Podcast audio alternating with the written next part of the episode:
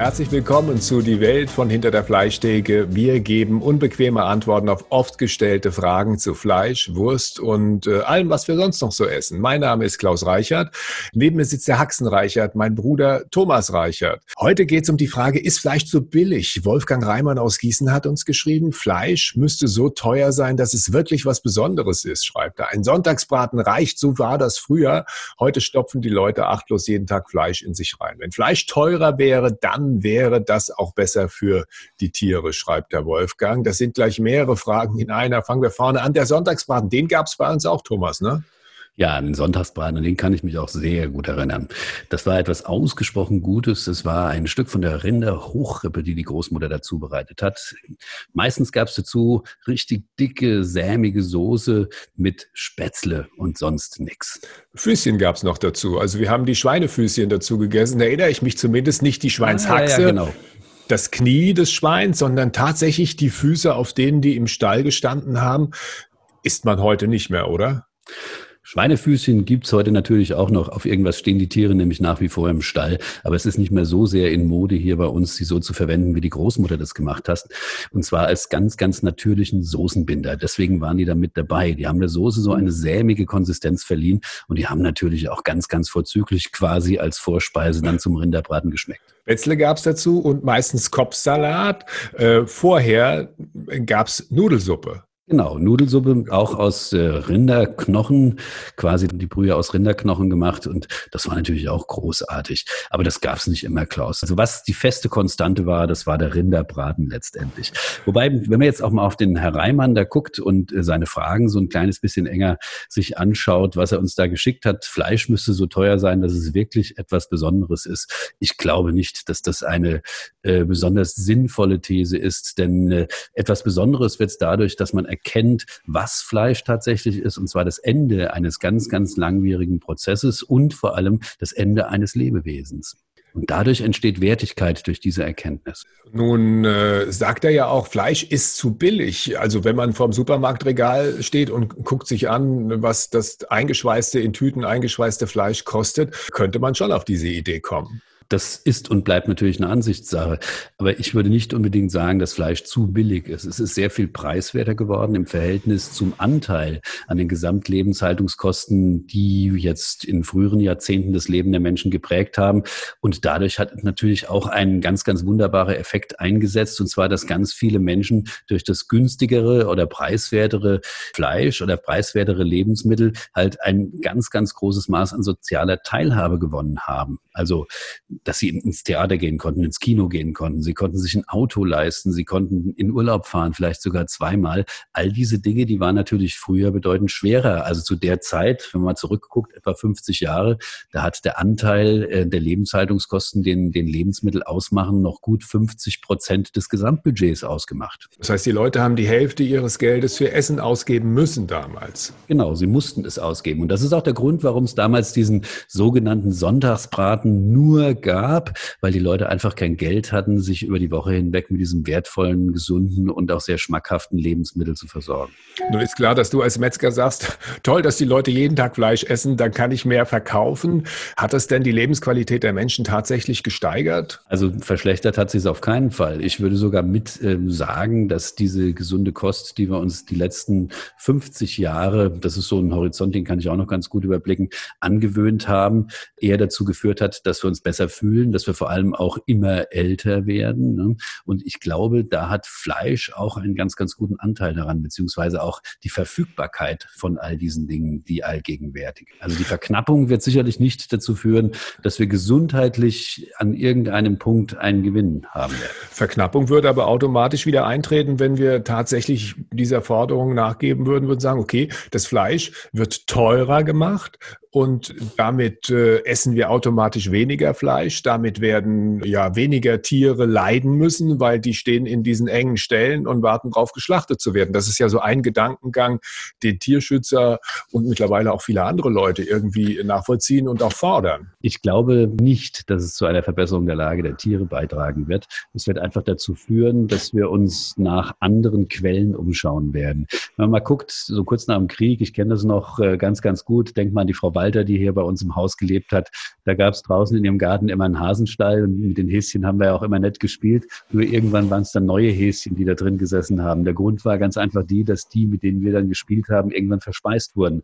Und ob es artgerecht für Hasen ist, die in äh, 60 mal 50 Zentimeter großen Stellen zu halten im halben Dutzend, das wage ich natürlich auch zu bezweifeln. Aber die Konsequenz wird natürlich genau das sein, dass sich viele Menschen, die sich vielleicht nicht wirklich professionell Tierleben gegenüber verhalten, sondern eher emotional, natürlich dazu neigen, diese Dinge, ja, wie soll man sagen, vielleicht nicht ganz artgerecht zu organisieren.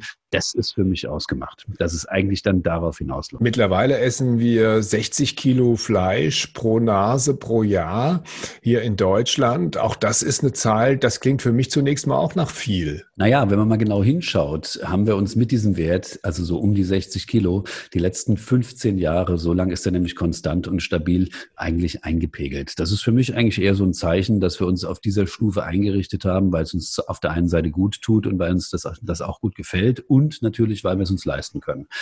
Nun, wenn man das jetzt mal ähm, anguckt, also für mich ist diese Zahl zunächst mal wenig aussagekräftig, weil man muss sie immer in eine Relation stellen. Und zwar meiner Ansicht nach in die Relation zu dem, was wir insgesamt so verspeisen über den Tag oder über das Jahr hinweg. Und da kommen wir auf eine ganz andere Zahl. Also die Biomasse, die feste Biomasse, die wir so verspeisen pro Tag hier in unserer Hemisphäre, die liegt so bei 1,82 Kilo etwa.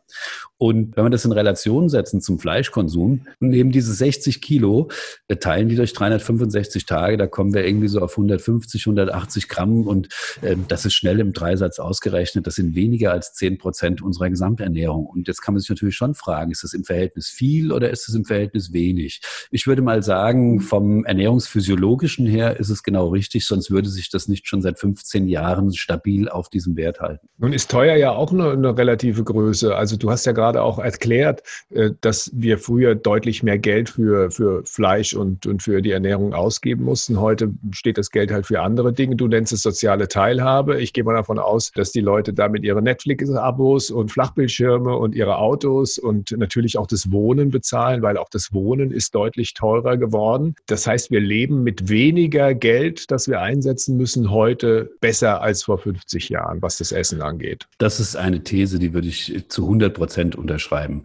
Was unsere Ernährung und äh, der damit auch der ernährungsphysiologische Teil, das heißt der gesundheitliche Aspekt angeht, kriegen wir heute für deutlich weniger Geld bedeutend mehr, äh, was uns am Leben erhält und halt auch ein langes und segensreiches Leben letztendlich ermöglicht. Klaus, ich glaube, man kann die Dinge aber so nicht voneinander abkoppeln. Das hat ja natürlich alles so ein bisschen miteinander zu tun. Wir haben uns natürlich daran gewöhnt, äh, gerade wo du jetzt Mieten gesagt hast, ähm, dass wir ähm, immer mehr soziale Teilhabe Teilhabe bekommen, weil diese grundlegenden Fragen des Lebens wie Essen, Wohnen und so weiter ja alle geregelt waren und sich auf ein Niveau eingepegelt hatten, ja, ähm, die wir, die wir als gut empfunden haben und als erträglich beziehungsweise für uns halt einfach auch als vorteilhaft empfunden haben. Und ist was Interessantes passiert. Da kann man durchaus diesen, diese Frage des Wohnens mal als Äquivalent ähm, zur Ernährung sehen. Das Wohnen ist, weil die Nachfrage in den Ballungsräumen halt deutlich gestiegen ist und unsere Ansprüche auch deutlich gestiegen sind an unser Wohnumfeld, teurer geworden. Was passiert? Die Leute beklagen sich von vorne bis hinten und bekommen das Gefühl der Verknappung, was dazu führt, dass die Preise immer weiter steigen. Ich glaube, und das ist jetzt eine These von meiner Seite aus, dass wenn du anfängst und Fleisch künstlich verteuerst oder dem, dem Markt ein Signal gibst, komm, mach mal ein bisschen mehr, wir unterstützen das von politischer Seite aus, dass du an dieser Stelle genau denselben Effekt bekommst. Und dann hast du schon zwei elementare Bereiche im Leben der Menschen, die eigentlich aus dem Ruder laufen und dazu führen, dass du eigentlich mehr Unzufriedenheit schaffst an dieser Stelle als Nutzen. Und dem Tierwohl dient es allemal nicht. Warum nicht? Also ich glaube nicht, dass Bauern das Geld oder dass die, die das Geld dann dafür einstreichen, am Ende des Tages dann hübsche kleine Blumensträuße in die Fenster ihrer Schweinestelle stellen werden, sondern die werden ihr eigenes Wohnhaus damit vergrößern. Ich glaube, dass dem Tierwohl am Ende des Tages nur gedient ist, wenn diejenigen, die Fleisch essen, diese komplette Kette, die einfach notwendig ist, um dieses wunderbare und wertvolle Lebensmittel zu erzeugen, wieder ganz, ganz viel stärker durchdringen. Heute geht ja manchmal so ein bisschen der Trend Trend dahin, sich so ein bisschen einzubilden. Oder ich habe manchmal das Gefühl, auch bei vielen, gerade jungen Menschen, die nicht mehr so den Zugang zu diesen Themen haben, außer über diese emotionale Plattform, dass Hackfleisch, also das Lieblingsgericht der jungen Leute, wenn es um Fleisch geht, irgendwie in kleinen schwarzen Schalen im Supermarktregal wächst.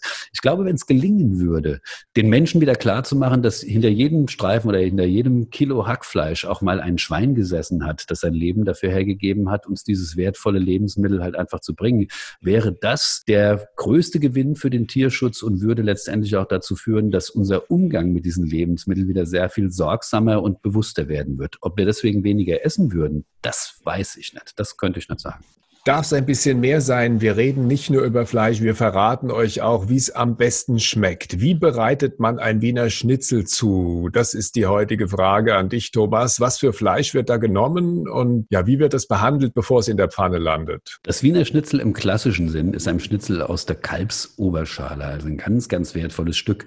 Es wird zunächst einmal ganz dünn geschnitten, dann idealerweise noch plattiert, dass man so fast den Eindruck hat, dass es nur eine zarte Scheibe Scheibe oder Seite Fleisch ist, dann wird es ganz, ganz kräftig mit Panade entsprechend äh, außen bestäubt, was dazu führt, dass äh, es ein idealer Schutz ist für die Hitze, die anschließend natürlich drauf muss, um das gute Stück zu braten. Und das gute Stück wird gebraten, klassisch, so wird es in Wien halt gemacht, in Fett schwimmend. Ob das am Ende eine Fritteuse ist oder eine tiefe Pfanne, das sei dahingestellt. Wichtig ist einfach nur, dass wenn so ein Wiener Schnitzel serviert wird, diese Panade ordentlich Blasen geschlagen hat. Das heißt, dass sie so wellig ist, ist. Und das ist, glaube ich, das Sinnbild beziehungsweise das größte Qualitätskriterium für ein ordentlich gebratenes Wiener Schnitzel. Woraus macht man die Panade? Panade besteht in erster Linie aus Semmelnbröseln. Dann wird einen, ein, eine Farce gemacht. Das ist eine Eifarce, manchmal mit Milch noch drunter. Da kommen dann würzende Zutaten mit dazu, etwas Salz, klein bisschen Pfeffer und vielleicht noch eine Prise Muskat. Und äh, das Ganze wird schaumig geschlagen, zunächst auf das Schnitzel aufgebracht und damit wird quasi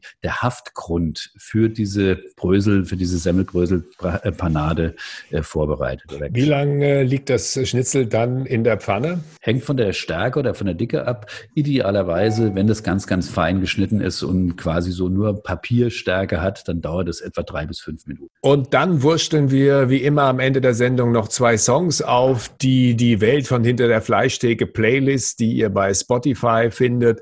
Was hast du ausgesucht für heute? Girls, Girls, Girls von Mötley Crüe. Warum diesen Titel? Der ist großartig, der ist emotional, der zeigt viel über den Charakter von Menschen. Also, und ich habe ausgesucht von Wishbone Ash, Ballad of the Beacon. Ich habe früher immer gedacht Bacon, also die Ballade vom Schinken, aber nee, es ist, glaube ich, äh, ganz anders gemeint. Es heißt, glaube ich, Ballad of the Beacon ist, hat irgendwas mit Leuchtturm zu tun, habe ich mal irgendwo gelesen. Also, die beiden Songs findet ihr ab sofort auf unserer Playlist. Das war's für jetzt. Wir wünschen euch viel Schwein, alles Gute und bis bald.